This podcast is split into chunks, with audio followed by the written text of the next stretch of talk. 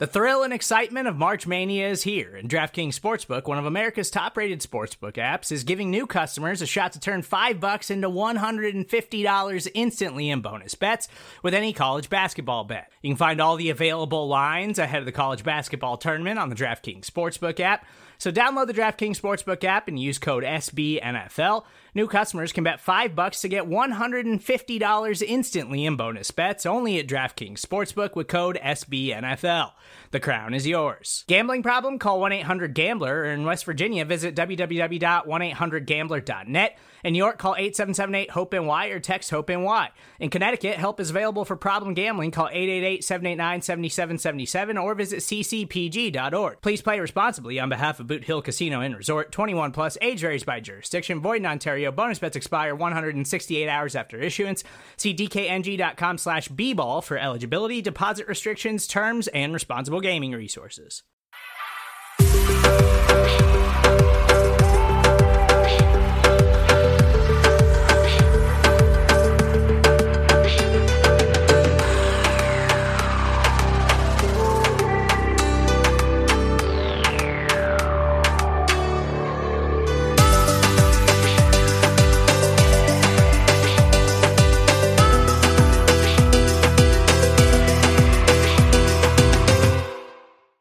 Orange and Black Insider Bengals podcast coming at you live uh, this Wednesday night. Hopefully, this platform, uh, we are using it for the second time, StreamYard, which is streaming to YouTube. Hopefully, you all are seeing our beautiful faces, hearing our wonderful voices. A lot to get to tonight, a ton to get to tonight. Before we kind of uh, let you know what's going on, I want to bring in my co host, John Sheeran. John, how are you, man? You got us a good get for a guest tonight. Yeah, we'll say the announcement for later. But how, how was the how was the Pacific Northwest? How's that rain? How was Uh, that rain? That kind of came out of nowhere. So it was crazy, dude. Um, I, I want to talk about that before. Well, yeah, I'll talk about that. Um, so it was crazy. The rain was uh, it kind of dumped on us for about 15 minutes or so in the game. It was coming down pretty hard, but then it just stopped, and then it was sunny. Really wasn't that cold. It was pretty awesome. Um, uh, so you know that that the game itself was really fun. The stadium was awesome.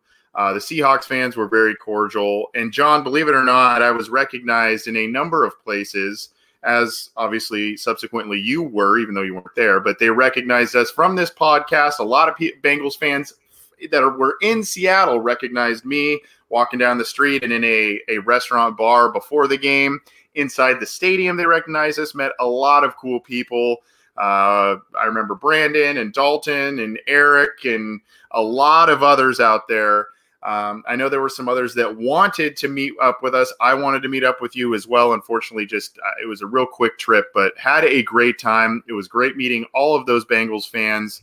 I got to also see a, a friend of mine that um, you know kind of knows other friends and my wife and all kinds of stuff. So that was kind of cool. Um, really good experience, and uh, it, it poured and actually thundered, which is rare. Uh, Saturday night, which was different, but all in all, good experience. I, I appreciate you asking, but uh, I was very flattered that people recognized me, recognized us, know what we do, and listen to our show. Man, it was uh, it was pretty cool. So, so did they ask like where I was when they saw you? Essentially, Uh, yeah, yeah, yeah. They're like, "Where, where's John?" I said, "Well, he's he, he couldn't that's make that. it." That is Um, the ego. That is some- the ego boost. I'm, Yeah, there you go. Well, keep for the some people thought, some people were like, "Hey, they kind of saw my my brother," uh, and they're like, "That's not John, is it?" I'm like, "No, it's my brother. It's not, you know." uh, so yeah, I mean that in that case, but um, they definitely talked about liking the show, and I was just really flattered, man. It was really cool, really cool that You're a people. celebrity. Uh, no, I are you are you a C or a D list at this point? uh, I'm probably D minus, dude. I'm, I'm uh, D minus after that. But it was really cool meeting and talking with a bunch of people, and um, really cool experience. Uh, Bengals came up a little bit short, so that kind of stunk. But we will talk about that. We're going to break down the Bengals one point loss to the Seahawks. We'll talk about that. We've got a little bit of new Bengals news and notes to get to, so we will get to that. We have a special guest, as I teased early on my co-host John Sheeran uh, locked this one in for us. Eric Davis, former Super Bowl champion, former Pro Bowl cornerback who played for the Panthers and 49ers, among a couple of other teams. He will be joining us. He is now part of the Believe in 49ers podcast host. He's been on the NFL network. He's a really popular guy. Stoked to have him on. We're going to preview the week two matchup with the 49ers with him coming up about midway through the show. And then we're going to kind of close it up with some observations and predictions of our own for week two, some other little tidbits of information, announcements, all that stuff. We'll get to it all. We are so grateful that you are joining us live. And for those who download the, the program after the fact, thank you for your support as well. You can get this show on iTunes, Stitcher, Spotify, Google Play, Megaphone. You can get it on YouTube once again now, and, and, in the great quality that we we love to bring it to you. You can get it on YouTube and Cincy Jungle. Thanks for your support. We're excited that the season has started and uh, getting you more and more content. John, what, what do we say we started off, man? A lot to talk about with the week one game. There is a lot of hair tear out, frustrating moments by the team. A lot of people think it's a pleasant surprise as to even losing by a point in that venue against that quality opponent. Um, let let's kind of start with the offense. Uh, you know, Zac. The big thing was the offense because of Zac Taylor coming in and offensive mind. What were your thoughts on that? Because the Bengals, Andy Dalton had a career day, but they couldn't run the football, but super efficient in terms of the pass game. I mean, I have some observations of my own, but I'd like like to hear yours in terms of what you saw from the offense specifically to start off as our breakdown here against the Seahawks. I think we saw an equal balance of new things that are very much welcomed and some old things that still kind of need to be put on the back burner. And for the things that we'd like to see was the fact that they, they knew that Seattle was going to still have to stop the run, right? And they, the Seahawks were in their base defense for the most of the game, trying to contain Joe Mixon and Giovanni Bernard. So what did the Bengals do? They passed like 90% of the time for the first 20 or so, or so plays. They realized that, hey, we're not having success running the ball against this this defensive front. They obviously are very talented there, and their linebacker, specifically Bobby Wagner, completely stuffed the run game. Second level blocking was just not there all game. So what did the Bengals do? They didn't try to keep establishing the run. They just stuck to the pass. They stuck to what worked for that for against that defense and for that specific game plan. And Andy Dalton ended up with a career high in yards without AJ Green, which is something that I don't think any of us pr- predicted at all. Even if that secondary is still extremely weak, and that's exactly what we saw. We saw John Ross, Tyler Boyd, Damion, Damion Willis for a couple plays. You know, both CJ Uzomah, Tyler Eifert look so much more open, so much more separation on some of those classic routes that we just are just not used to seeing in the past in, in these Bengals offense with Andy Dalton. He looked a lot more calm and collected in in some collapsing pockets when things were kind of breaking down in front of him. And we just saw the ball get out in a timely fashion. Unfortunately, the things that still didn't like to see and, and still kind of remind me of, of, some some unfortunate offenses in years past was the fact that in the second half, you know, when things weren't exactly working, they weren't exactly adjusting the way I expected them to. Um, the, the, you know, not only was the run game not working, but obviously the Seahawks started, you know, shut down on the in the pass game a little bit, and then the offensive line kind of broke down as well. Like it, it held up for most of the game throughout the first half, and they got they kind of got away with it. But unfortunately, on one of their last drives, that resulted in Randy Bullock's second field goal of the day. You had an Andre Smith hold and a Bobby Hart pressure that basically nullified the drive going all the way down to the three, and they ended up kicking a short field goal. So those offensive line issues are still a persistent problem, and I do believe that they kind of influenced the fact that they didn't go for it on fourth and seven because they didn't believe that the offense line could buy Andy enough time to convert, you know, on his own 44 yard line. So I do think that there's still significant issues at offensive tackle. Obviously, when you have Andre Smith and Bobby Hart starting, and they kind of got stale in the second half, which is something I didn't want to see, especially against the defense that they were torching so so easily. So I think it was an equal mix, but the positives I think are enough to come away with this game feeling more good than bad. Okay, we'll talk about more more about the overall feelings and takeaways from this game uh, in just a, just a minute. But I, you know, I had an interesting vantage point, a much different vantage point than I usually do from my from my couch.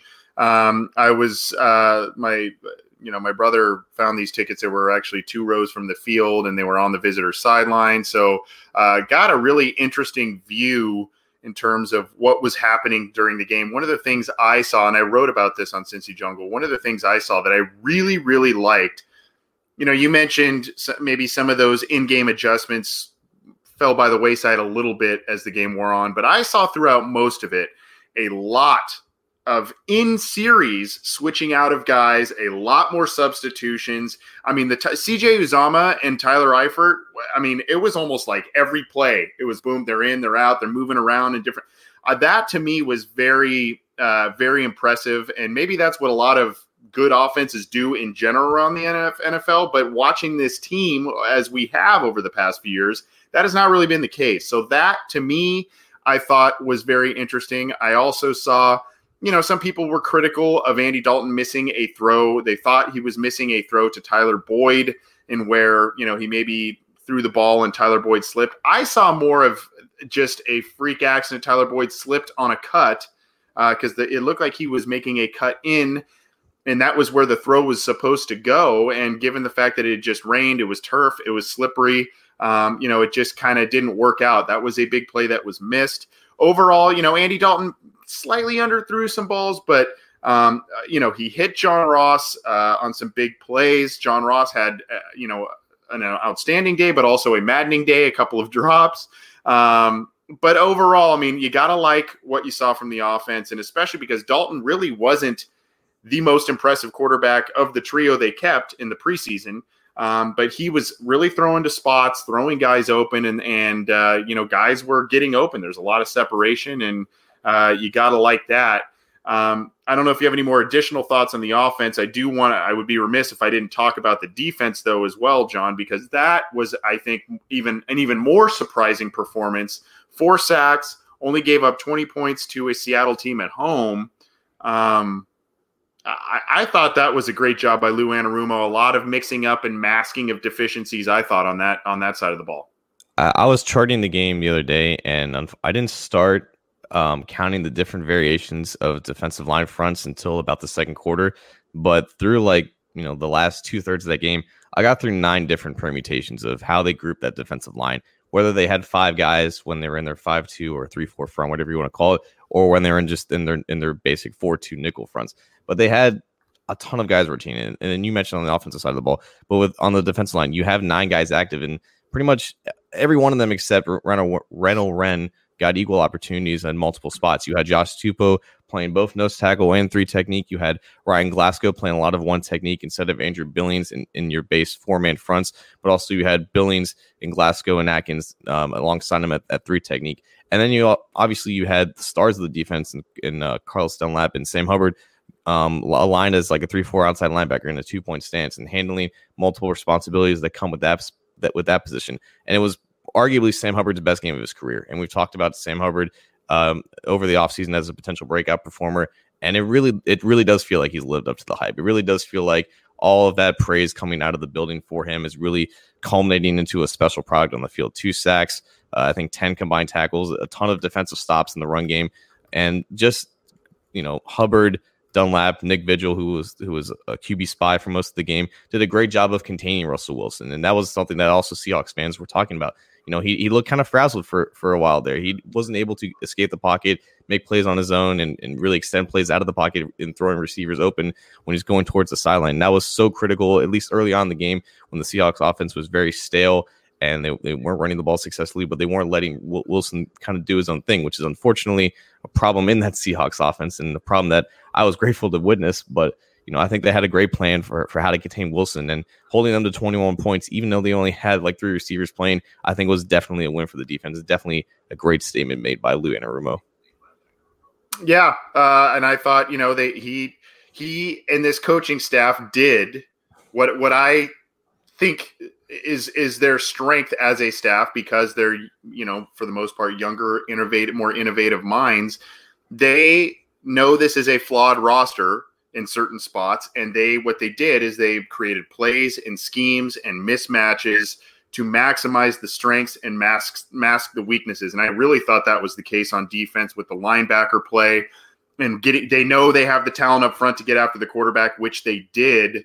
Uh, and really didn't let Russell Wilson do much of anything with his legs, um, which you know is is a big statement in itself. So, um, you know, I, I think uh, I, I think there is uh, you know, Keith Brewer in the live YouTube chat talks about Sam Mother Hubbard.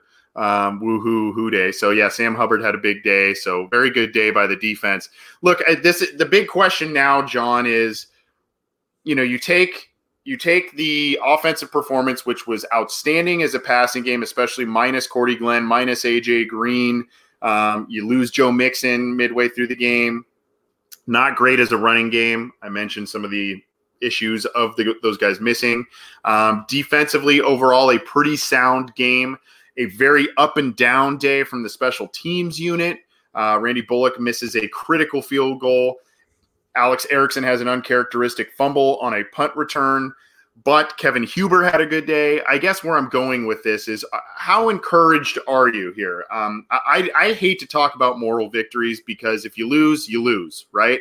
Um, but quite honestly, when we were talking to people downtown and talking to, to Bengals fans there, none of us knew what to expect in terms of, you know, it was either going to be a blowout or it was going to be something like this, right?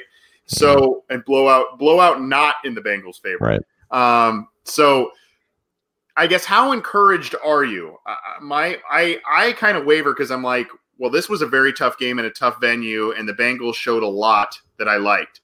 But there are the silly mistakes that come from an inexperienced roster, a roster full of new coaches, turnovers. I don't know. I I, I kind of weigh that, and I I don't really know where to sit. Well, you say silly mistakes by an unexperienced roster when most of the mistakes I saw in the first half came from one of the more experienced guys in Dre Kirkpatrick. And unfortunately, that's kind of yeah. what you get with, with, with Dre. He, everything kind of evens out to, to the median when you take into account of all of his dumb mistakes. His personal foul penalty and his missed tackle essentially gave up seven points. He also tripped.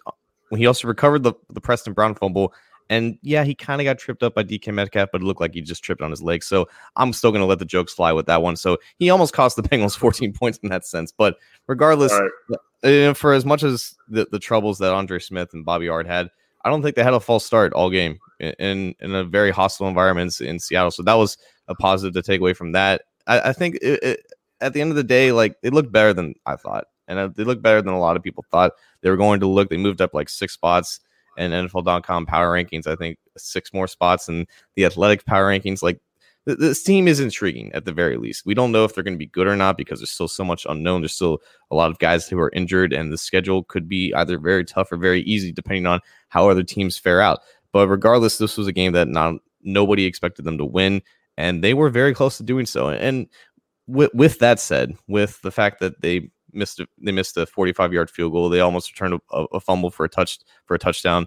You have your quarterback, you know, have a freak fumble inside the red zone right after that fumble recovery. The Seahawks also made a lot of mistakes too. You know, their their their game plan on offense was definitely not very smart for what the Bengals were doing, and the fact that they just kept trying to run the ball when it just wasn't working.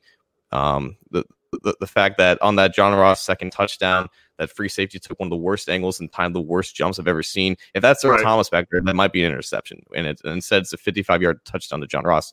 But I think you, you kind of go back and forth uh, for some of these. I definitely think that the refs were probably more on the side of the Bengals. They, they you know, I think there was more calls against Seattle that were a little bit questionable. There was that pass, pass interference challenge that ended up going Cincinnati's way. It was kind of it was kind of evening out for all the um, intangible factors that didn't happen on the field. And unfortunately, when you're facing a team on the road where they haven't lost a home opener in 10 years against one of the very elite quarterbacks in the NFL, a one point loss is definitely far from the worst. So, yes, no moral victories, but there's definitely more positives to take away from this game than I think a lot of us expected to going in. Yeah, uh, vape guy, who I think is our good friend John from Cincinnati. Uh, Zach is reminding me of Sam Weish. We're already 100% better than with Marvin. Uh, Will Smith says, I like the fact that Ross dropped the easy one then the next play they went back at him. Mar- Marvin would have benched him. Um, you know, so uh, there's uh, there's some uh, echoing sentiments there. You know, I, I I tend to agree with you, John. I mean, you look at the disparity of the total yards. You uh, they they had I think almost 200 total yards more than the uh, Seattle Seahawks. They had about 200 plus yards more of passing than the Seattle Seahawks. They hogged the ball for more than 12, uh, almost 12 minutes more in terms of time of possession. But then you look at it three turnovers versus one. Um, you know, the sacks, they gave up five, they had four. Uh, you know, there's just there's a lot of stuff where you go, ah, you know, it's t- it's tough to weigh. I think overall we should all be encouraged. I think this team they may have known a little something that none of us did. They talked the talk, but they went out there and, and for the most part, walked quite a bit of the walk. They keep claiming they're going to be competitive and, and all of that.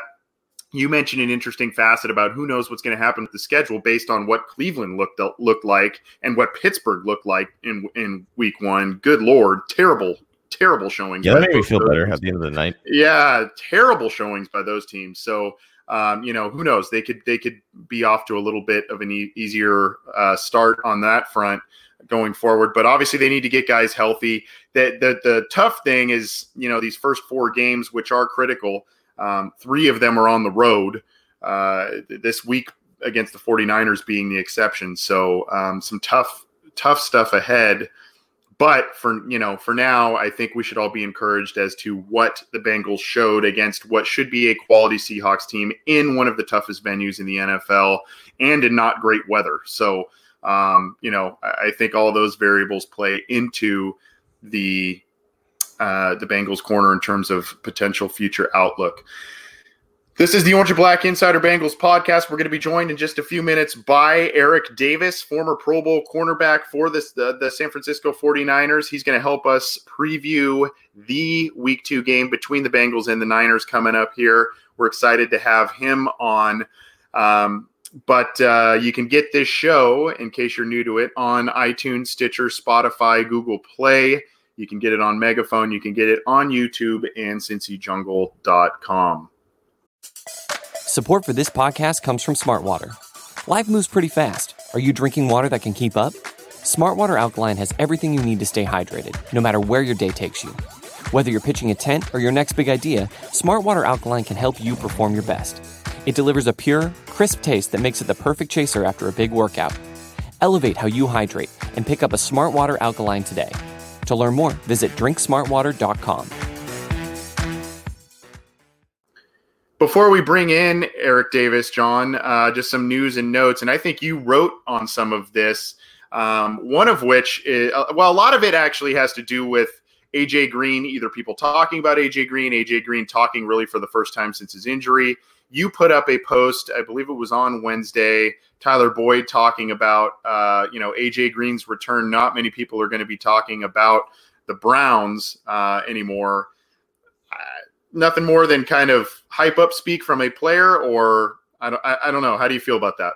That's Tyler Boyd, man. Like him and Joe Mixon just have that bravado and that and that confidence to them, and I, I think it ha- it would have a little bit more weight if they didn't have to wait like three months until they play them. I think they they play them the first time in like the first week of December. Who knows if Cleveland's going to be good or bad by then? Who knows if the Bengals are going to be good or bad by then? So th- those those matchups will have some extra heat with them. But n- nah, man, like I, I think there's just momentum right now with how this offense looked, and I think just the recent development with AJ kind of just put everybody in good spirits, and the fact that AJ is you know talking up Zac Taylor in, in ways that he never really talked to Marvin Lewis before, talking about you know how smart he is on the sideline, and you know talking about in-game adjustments, actually just mentioning that phrase, and the fact that the head coach acknowledges that they exist. I think there's just a lot of there's a lot of good spirits right now, and I think that was just Boyd just being who Boyd is. So AJ Green talked about uh, you know his injury and the timetable of return and and you know all of that is still kind of up in the air. But he was kind of doing some rehab field work. Was I guess has been running on a treadmill. Um, so that's kind of positive news. Geoff Hobson still talks about the Steelers game as his possible return. Do you think he, he comes back any sooner based on the fact it seems as if he is ahead of schedule, or do you think they're going to play it safe? I, I I have no idea. I really don't. I I think I would also say that the Steelers game is probably the earliest that he comes back, but because I think having him for eleven strong games, I think is better than having him for you know eleven strong games in like a half game where he could you know threaten to get or there's a bigger risk of him re-injuring. I think just how important he is is going to allow them to just take their time with this and not completely rush him back. Obviously, they want him back as soon as possible, but I think like a week ago, we weren't even sure when he was going to get the boot off, and now he has the boot off. And I think we just need to kind of calm down here and not rush this to a point where it can get worse before it gets better. Yeah, and uh, you know, unfortunately, on the injury front, the Bengals have another from we mentioned it briefly. Um, they have another on uh, the injury front with Joe Mixon. Um, Joe Mixon tweaked his ankle. Luckily, he had an MRI earlier in the in the week, and luckily it shows no significant damage. So he's kind of been day to day. He sat out practice on Wednesday. Um, if I were based on how they've been with injuries so far this year, I would probably guess he doesn't play this week, but I don't know. What do you think? No, I don't think he plays. If he didn't practice today, like he could get like a full practice on Friday, but um, it, I hope Trayveon Williams comes back too, but I don't. I'm, I'm not sure if he practiced it. I must have missed that update. If if Williams can go, then I don't think Mixon's going to go. If neither can go, I don't think that's ideal, but I think you're just going to see a lot more Giovanni Bernard and a little bit of Samaje Perine. But unless he goes full on Thursday after not going at all today, I don't think he goes. Which is all in all, if you miss one game, that's fine. Yeah, I mean he missed two last year due to injury, so we'll we'll see what happens there. But I I mean I would think he probably does not play this week if, if he's day to day and the and the way the team has been handling injuries and the fact that simply put they can't afford to lose any more high profile players for extended periods of time, so they want to let that heal up.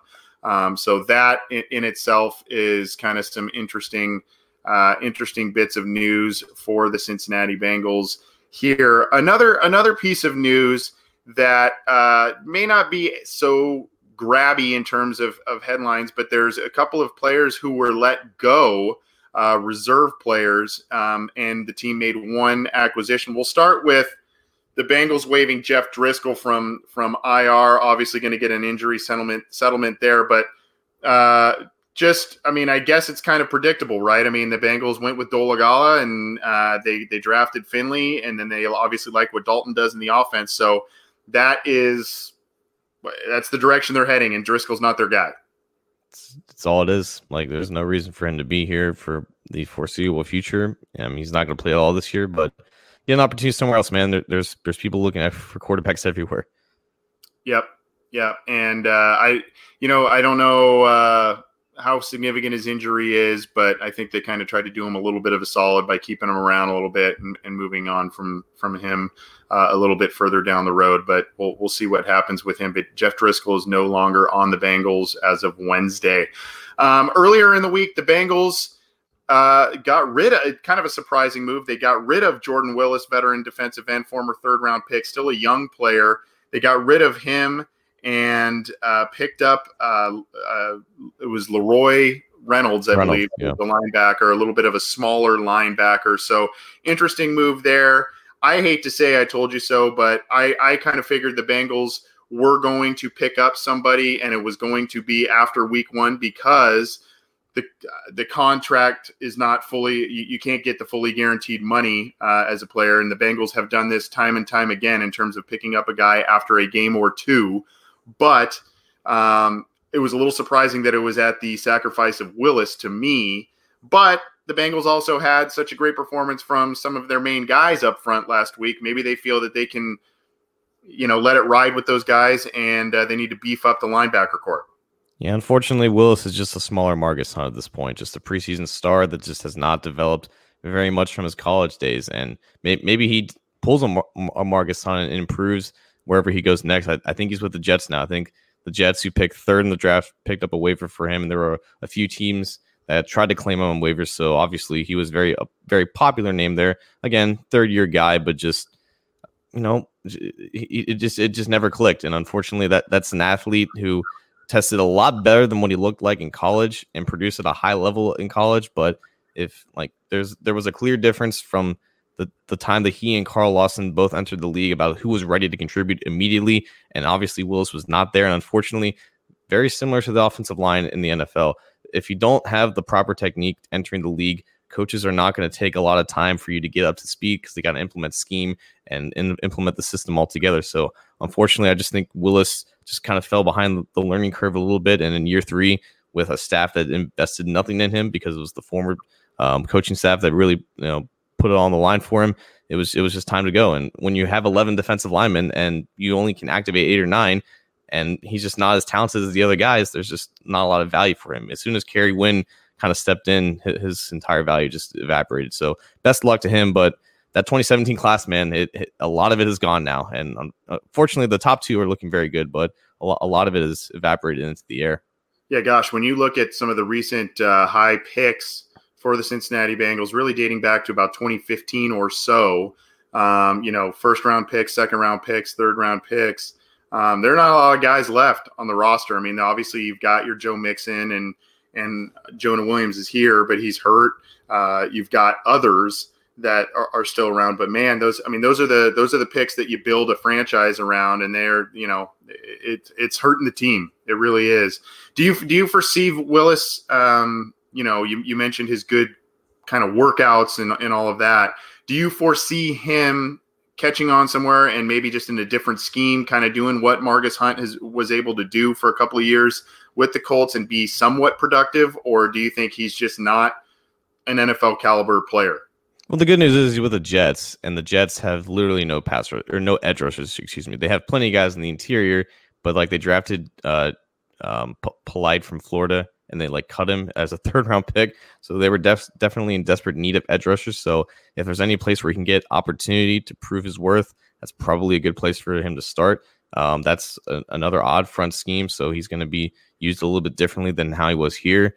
But and again, that's kind of what happened with Margus Hunt too. He went from a four three to a more traditional three four, which kind of fit his body type as as a defensive end, playing more as, as like a five technique. So you know, again, like there was flashes in the preseason with Willis, but unfortunately, that was just against a lot lesser competition. And unless something really just clicks with his hand usage and his mental mental processing as a pass rusher, he's just a guy that just can barely stick around as like a baseline ed- edge defender. And unfortunately, with the Bengals, there was just too many of those guys to keep besides him.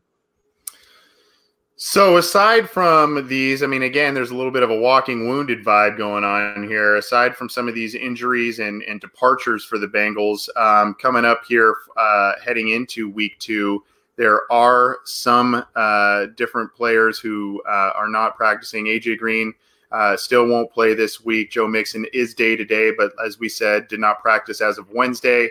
Uh, he may go Sunday, but uh, we'll, we'll see what happens. The other thing, Cordy Glenn still not practicing with the concussion. Is it time to worry about that being kind of a long term lingering thing, or are they still just being uber cautious here? Like it, it's a concussion. Like these things hurt. like yeah.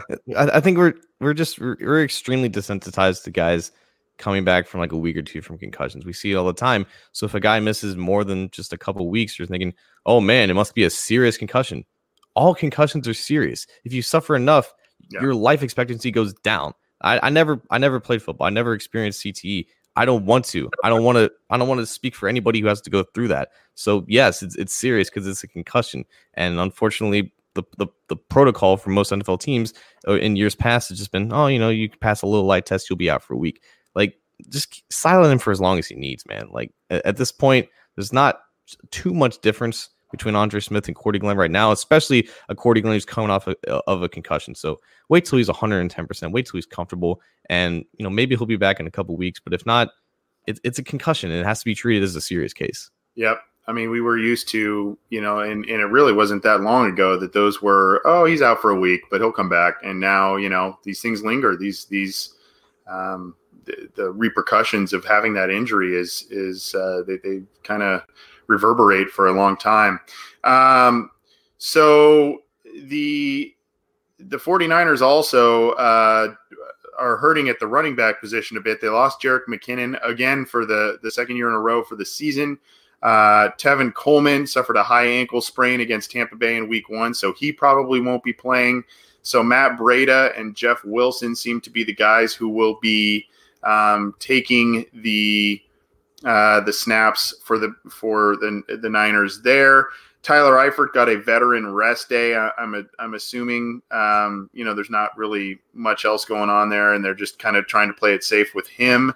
Uh, and then the good on the good news front, Auden Tate, who hurt his knee and and wasn't seen much uh, on on last Sunday, he appears to be uh, he practiced on Wednesday in a full capacity, so he appears to be en route to potentially returning to the Bengals. Do you see him maybe having any impact at all this week? Or are they going to kind of continue what they did last week and really focus on Boyd and Ross?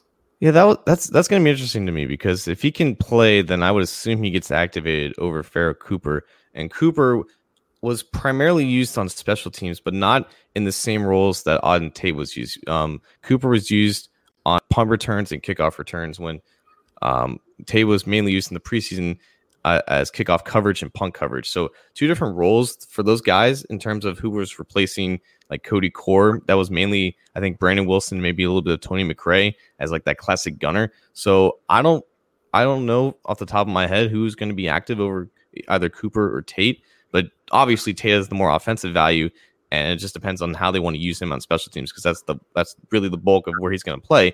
And you know, when Cooper was on the field, I don't think he got he got any targets. I think for the most part he was just used as a run blocker, and and le- like we've talked about, Tate has really made strides there. So I think there's so much more value with Tate over Cooper, but it just depends on you know how they kind of divvy up the special teams reps, I guess.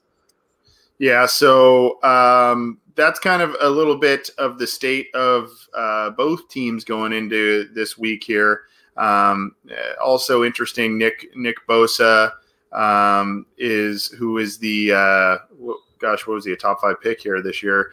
He um, did not practice as of Wednesday either, so he's got some sort of ankle injury, and I think that that was what he suffered in the preseason that kind of kept him out for a long time. I wonder so, if that's just like a day off though, because he looked pretty damn good on Sunday. Yeah, and he was, he was yeah. just like coming back from that. He missed the entire preseason. Yeah, so. So I'm sure it's kind of you know rest, rest, rest, full go maybe, and that's that's how the 49ers are playing it. We're waiting on hearing from Eric Davis of the Bleav in 49ers network. Uh, he's going to help us preview the 49ers game in just just a minute here. Um, John, there was a, a question uh, from someone in our live chat. Um, it was uh, from Derek Rogers. Thoughts on the linebacker we added today? The Bengals don't didn't add a linebacker today. I don't believe. I think it was maybe the the one yesterday that we mentioned earlier. Uh, LaRoy Reynolds. Um, any any thoughts about him and potential impact on the team and uh, how he may, if if at all, be impactful? Yeah, so he was one of the seven guys that they brought in for a visit last week. Um, he was one of the older players that they brought in. Uh, he's 28 years old. He's been in the league for, I believe, his eighth year now. His major contribution so far in his career was with the 2016 Atlanta Falcons that eventually went on to win, to not win, almost win the Super Bowl, attend the Super Bowl. Uh, that was when I think he played the most snaps recently. Uh, he's kind of bounced around after that. He hasn't really played much regular season action on defense. He's mainly just been a special teamer, um, and that's I think that's what they're going to count on him for now. Like like we saw, um, you know, they, they only played like Nick Vigil and Preston Brown primarily on, defense last week. Germaine Pratt got three snaps. Jordan Evans got no snaps. Those guys are just special teamers.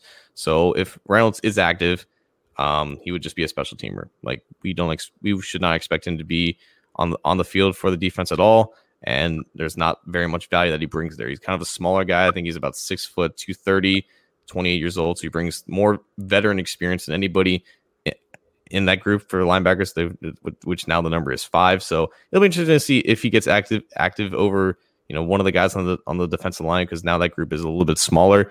Um, but yeah, if he does play special teams for him, unfortunately, um, there's just not that big of a role until unfortunately it needs to be a big role. So um, that's kind of the the major news and notes for the, uh, the, the Cincinnati Bengals as they head into Week Two. Um, the, the the Bengals are own one. The Niners did beat the Tampa Bay Buccaneers thirty one to seventeen, so they have a um, they have they're coming off a nice win um, from there, and uh, you know we'll we'll see how they respond this week. Um, John, do you how do you feel about this one going into it? I don't know because I think right now the odds or the the line is plus two for the Bengals because you know the 49ers are one and zero and the Bengals are zero and one. But I there was just a lot of talk about how Garoppolo just didn't very didn't play very well against the Buccaneers, but it was a two touchdown game because the Buccaneers were just that worse. So maybe we don't, we, we haven't gauged a good understanding of how good this 49ers team is, but there's a lot of potential for them to be dangerous. And I think that starts with Kyle Shanahan. Um, just, uh, he's one of the very few offensive geniuses that I think, you know, deserve that, that acclaim. And there's just not a lot of big names on that offense. You know, you have Marquise Goodwin, Dante Pettis, um, they have another they have another rookie receiver whose name I forget. No, De- Deebo Samuel, Um, and Jimmy Garoppolo, who again has hasn't played well of late, and he's just coming off a torn ACL, but they still put up 31 points, you know, on, on the road against the Buccaneers, uh, against a defense that should have improved this offseason. So there's just a lot of potential for them to be a lot more dangerous than I think a lot of us are leaning on because this was a team that won like two or three games last year. But Shanahan did manage to get pretty equal production from Nick Mullens that he did from G- Jimmy Garoppolo before Garoppolo got hurt. So maybe it'll take time for Garoppolo to get really acclimated into you know the Shanahan system, but uh, they have da- they have the potential to be very dangerous, and primarily because a great offensive line led by an offensive tackle that I wanted the Bengals to draft, and Mike McGlinchey at right tackle, Joe Staley, who might be a borderline Hall of Famer left tackle, he's still kicking it, he's still really good, and that defensive line is dangerous. When you invest so many first round picks, like it's got to be good at some point. And like one of their high picks isn't even playing, Solomon Thomas. So it's just the addition of Nick Bosa to that defensive line. They can give them similar, if not more troubles than the Seahawks did. So I think there's potential for this game to be just as close as it was last week, even though the 49ers on paper may not be as dangerous as we might think. Yeah, and the, the Bengals, uh, as they returned home in the preseason, they played some of their better football there um, really the last last couple of games. So maybe a return home will will also equate to a win here.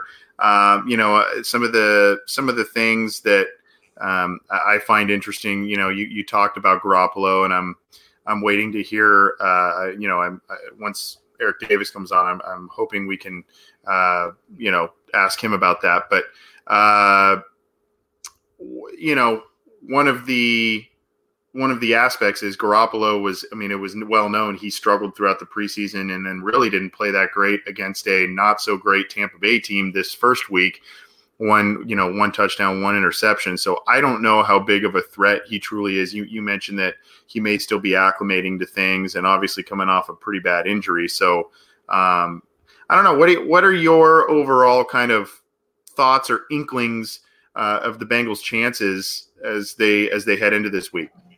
Well, again, I, I think if they play like last week, you know, the mistakes will kind of even out. I think the run blocking is probably going to even out to be better. I think they're going to get some more communication on some of those combo blocks that were unfortunately the struggle, the, the, reason why the running game was not re- really working against Seattle because overall the offensive line I think played well for three quarters and in pass protection it held it held up about as well as it could against an absolute bowling ball in Jadeveon Clowney. And in the run game, I thought they got decent push on the first level, but unfortunately, just got to got to clean up on some of that second level blocking. So it'll be interesting to see how different or the or similar the game plans are from an offensive standpoint. But just like the Seahawks, I think that secondary for the 49ers is extremely volatile and extremely exploitable. I know they still have Richard Sherman, but he just got his first interception last week for the first time since like 2017. And I'm not sure if I can name one of their safeties as well. So there's a lot of potential for Dalton to keep up his hot streak without AJ Green. And you know, I think only like what four or five running backs in total are going to be active for this game. So there's going to be a lot of passing as well. And Shanahan likes to pass out of that 21 personnel where he has two running backs on the field. One of them is primarily a fullback and Kyle Juszczyk. So a lot of passing in this game. There's going to be a lot of re- continued rotation for both defensive lines. It might just come down to who really gets tired first because this game could honestly go into the high 20s for, for how exploitable both defenses are and how much an unknown both offenses are in terms of scheme and personnel and guys coming back from injury and all that stuff. So I, I don't have a I don't have too big of an issue with with them being two point underdogs because again it's a it's a losing team facing off against a winning team. But at the same time, like you know, for as much unknown that the Bengals have for the 49ers, I think it's equal amounts of unknown that the Bengals don't know about the 49ers. So again, like I like what I saw last week, and I think there's similar parts of the 49ers that they can you know, kind of capitalize on. But at the same time, it, it's still Kyle Shanahan, and he's still an offensive genius, and they still have playmakers that can really rip this secondary apart. Yeah, one of the things I thought the um, the Bengals did well last week that really, I mean, we saw throughout the preseason, even under Zac Taylor, but definitely in, under the preceding regime and even before that, is the tight end. Uh, tight ends killing them. That didn't really take take shape uh, this this week, this last week with Will Dissly, who uh, Seahawks fans really liked him. Brandon Schultz last week, who joined mm-hmm. us, talked about Will Dissly as a guy they really liked. I think he only had like one catch. Um, so I thought that was a, a very interesting and, and great job by the you know by the interesting facet and great job by the Bengals defense to um, corral him. Obviously, George Kittle is a very good player. Um, you know, any any uh, are, are you scared of that matchup? Absolutely, he, Kittle might be the best tight end in the league, and that's that's coming from a UC fan who loves Travis Kelce. Like the, the fact that he can is is as good of a receiver as he is a blocker, and the like he's essentially a younger Rob Gronkowski at this point because he's so nasty in the run game. And he can get to linebackers very quickly, and he can just bulldoze any edge defender that he comes up against. But yards after catch, man, like Shanahan loves those play action rollouts where he just dumps off to Kittle either in the flat or running like a little medium crosser and just get Kittle moving with the ball, get some momentum with him. Like it's it's hard enough to cover him. It's even harder to tackle him in the open field. And I think almost 60 or 70% of his yards last year came after the catch, and he got well over a thousand yards. And now again, that was with Nick Mullens as his quarterback. So now he has Garoppolo, who should be better from a talent perspective, even though he might not be all the way there yet. But uh, they're going to have to get creative with how they can, can kind of minimize the impact that Kittle that Kittle has. Like last week, it was keeping Russell Wilson in the pocket and, and make him try to work things from a limited space. Now it's got to be basically bracketing a tight end who primarily lines up from an inline position. So a lot of stress on you know Nick Vigil, Shawn Williams, Clayton Fejedelem, whoever lines up from a strong side perspective over the line of scrimmage, and kind of just press him at the line, bracket him, make sure he doesn't get comfortable releasing off of the line of scrimmage. And they're gonna and Shanahan is is gonna find a way to pr- probably adjust for that, you know, later on the game and, and maybe split them out wide a little bit more. But l- like I said, they might not run the ball as much as you know as much as the Seahawks did last week because they're only going to have two running backs active. So they're going to try to, you know, utilize, you know, Matt Breida and George Kittle as extensions of the running game with, with some short, quick passes to, kind of, to try to get the ball out of Garoppolo's hands a little bit quicker. And that's definitely going to be something that they need to capitalize on. Make sure that if Kittle destroys them, it's in the underneath game and wrap them up quickly and get to him quickly because he's a big man to bring down. Yeah, um, you know, I, like I said, obviously last week they they did a good job corralling Dissly, but uh, Kittle's a different animal altogether. And uh, you know, who knows if now the Bengals have a um, you know if they now that they've put stuff on tape, if teams are going to play, you know, if they're going to be able to catch up on stuff, uh, maybe that you know the Bengals did not put out on tape during the preseason, or if it's uh, you know, if if the team kind of is still able to do what they want to do, even though now you know they've tipped their hand a little bit in terms of uh, potential predict predictable play calling, that sort of thing. So um, we'll see what happens there. I have a pretty good feeling about this week, John. Um, personally speaking, I, I think that the the Bengals this is a game that they they can handle uh, at least based on some things we saw last week. Obviously, got to clean some stuff up, but um, I think they probably could come out victorious. Maybe a 23 17 score for me. I don't know about you. Here's my thing the 0 2 curse is extremely real. Like from 90, 1995 to 2013, 12% of the teams who finished 0 2 fail or didn't or make the playoffs. So 88% of the teams who start the season 0 2 missed the playoffs. So obviously that pressure is extremely high. It's going to be maybe the hottest game in the history of Paul Brown Stadium, approaching I think 95 degrees, mm. and you're going to wear all black. Like that, that's the plan. They're gonna they're gonna bring out the black pants for this one. They're gonna be sweating their butts off, but right after kickoff. Yeah, I don't know about that one. Yeah, yeah. uh, statement, but I don't know about that one. Yeah. Um, I didn't know that. I, I didn't know it was going to be that warm. Uh, how's how's the humidity? What's the humidity like? Oh, we're right next be- to the river, man. Like it, it, it, it, it rained a little bit this week. It, it might rain at the end of this week. Oh my god, this could be a nightmare. I definitely would not want to go to this game. Yeah, well, I'm sure it still probably will be packed. A lot of people are starting to to buy back in. It seems into the Bengals and what Zac Taylor is is selling them, and obviously based on what they did last week. Um, I do feel good about this game, but I, I, do think this team needs to potentially get to uh, at least two and two uh, through these first four weeks. If they can get two two games out of these first four, um, preferably with one of them being against Pittsburgh, you know, I think I think that uh, you know that will go a long way for the rest of the season. I, you know, even though that the opponents aren't overly tough, Um, you know, the Bills, I think, are beatable. 49ers are beatable. Um, Pittsburgh at least looks beatable. The Bengals almost had one first week. I, I just think that those three road games to start the season are, is really tough on, a team. So if they're able to get to 500 at least, I think that'll go a long way and, and maybe, um, you know, having them be competitive down the stretch. I'm just glad that we're not facing Pittsburgh this week because it would be a complete we're on to Cincinnati. Yeah, that's probably a good thing. Yeah, that's probably a good thing, and and maybe uh, maybe hopefully they get a win or two in, before facing Cincinnati, so they're not uh, you know they're not all over us. Well, we're uh, we're waiting to hear from Eric Davis. He had confirmed with us earlier in the week, um, so we're we're waiting to hear from him to um, help us break down the rest of Week One and hear kind of from the other side of the fence. Obviously, he is with the the Bleav in 49ers uh, podcast. So um, ho- hopefully we will get him before shows end. Um, but you got our take on it at least based on some things that we saw last week. And you can get this show, as I've mentioned. This is the Orange and Black Insider Bengals podcast. You can get it on cincyjungle.com. It's on YouTube. You can also get it wherever you get all of your podcasts iTunes, Stitcher, Spotify, Google Play and uh, Megaphone. It's also shot out on other platforms there. So um, check it out how you can. We appreciate the support and a little bit of a programming note or you know uh, just some some updates um, for those who subscribe to our channel uh, the Cincy Jungle. It's now called the Cincy Jungle Podcast Channel because we were adopted under this SB Nation uh, umbrella of podcast just a little bit ago.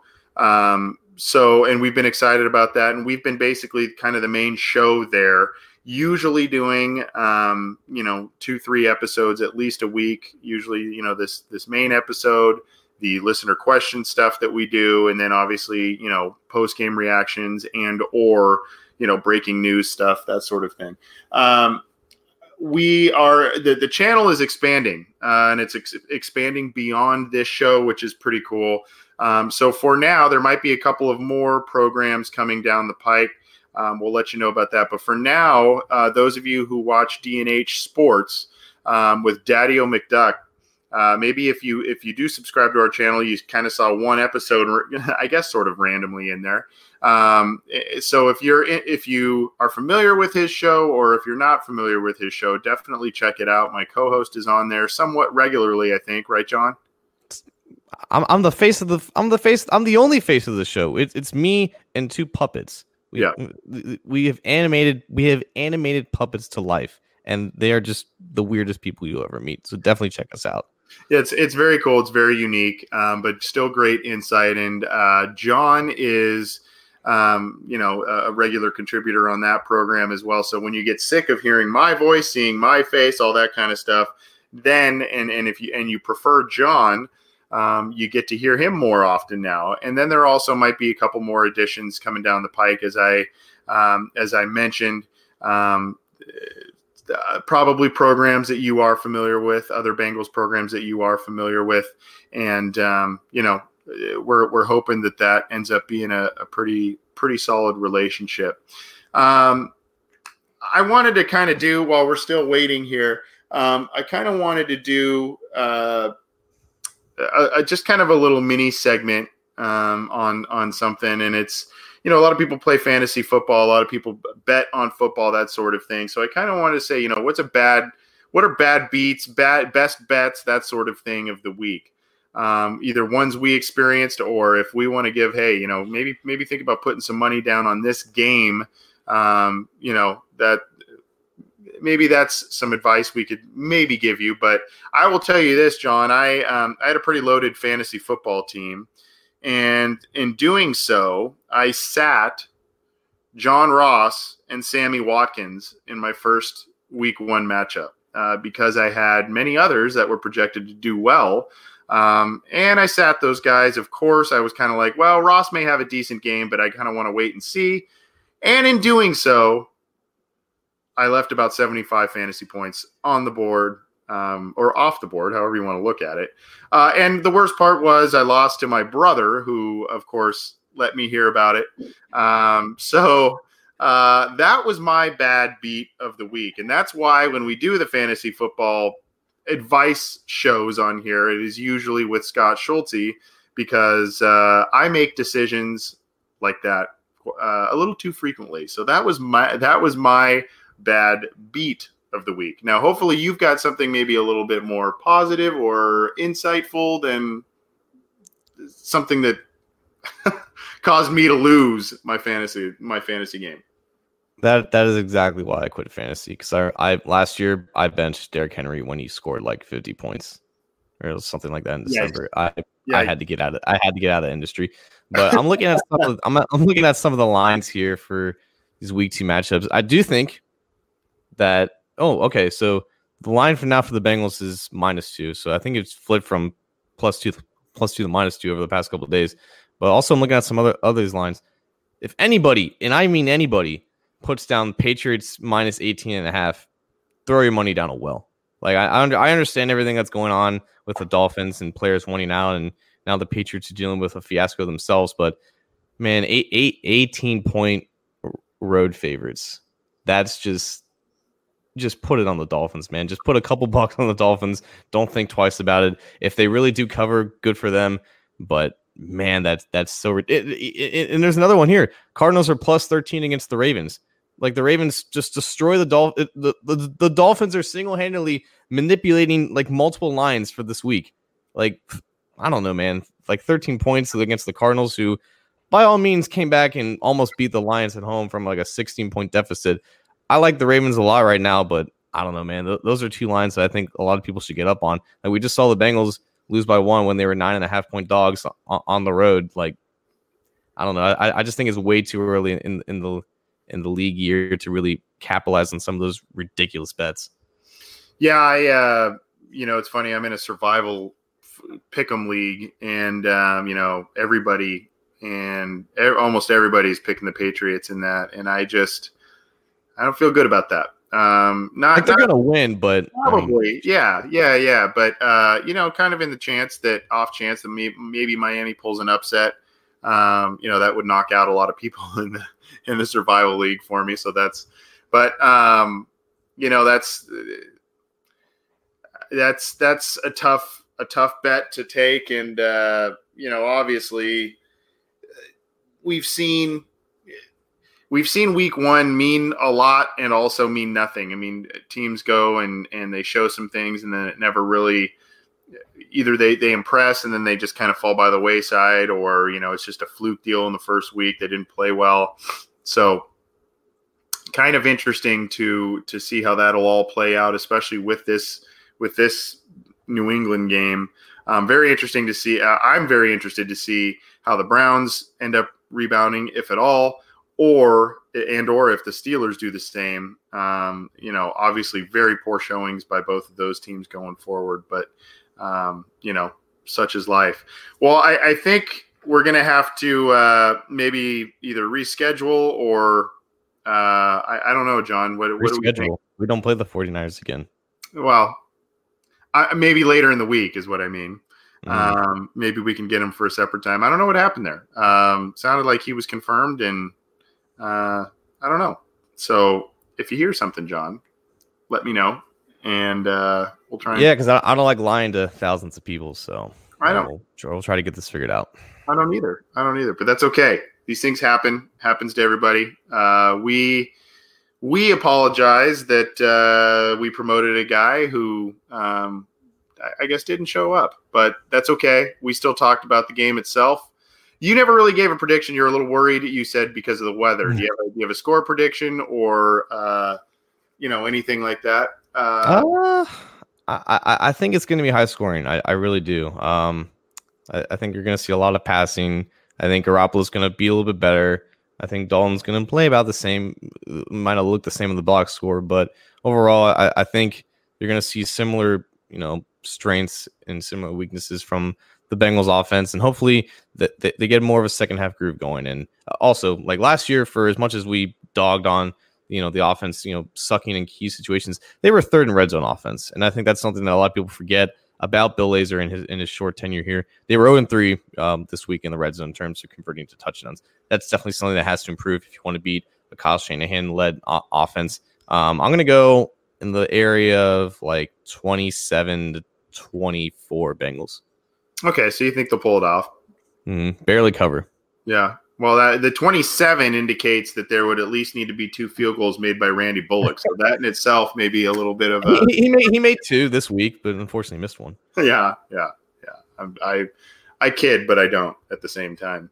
Um, you know, before we before we get out of here, I you know I just want to reiterate it was nice meeting a lot of you um, who tune into this podcast and or read cincyjungle.com. Um, you know that that I met in Seattle of all places, just highly random and uh, very flattering that you would recognize me, recognize the work that John and I do.